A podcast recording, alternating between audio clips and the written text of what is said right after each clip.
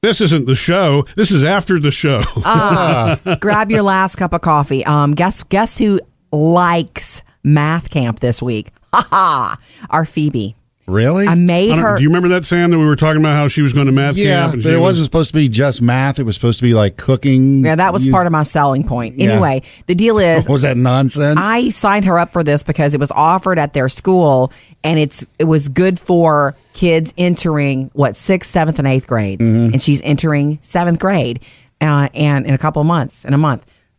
You know, I had to uh, guess if it's a summer camp and it's math. Of course, it's got to have fun elements. To Right. it. Let me say I, this. I just don't think that Phoebe believed us No. at first when we were saying that's like, yeah, okay, I'll believe it when I see it. Seriously, and every time I said math camp, she gave me this look. well, It's like, shouldn't they? You know, you- shouldn't they position it differently? they probably should, but they're they're you they're know, fun they're with numbers camp. or- mathematicians, not you know marketing specialists. But anyway, um, and and also new. It's nine to noon.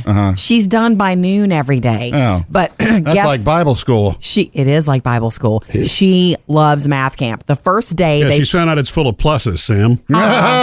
they played games the first day, like games, and she said it's not like you were. Ju- we just had to play games. The teacher, the instructor, um, did the games with them and made it fun. It's a small number of kids, so that's fun too. and then yesterday she came home with some.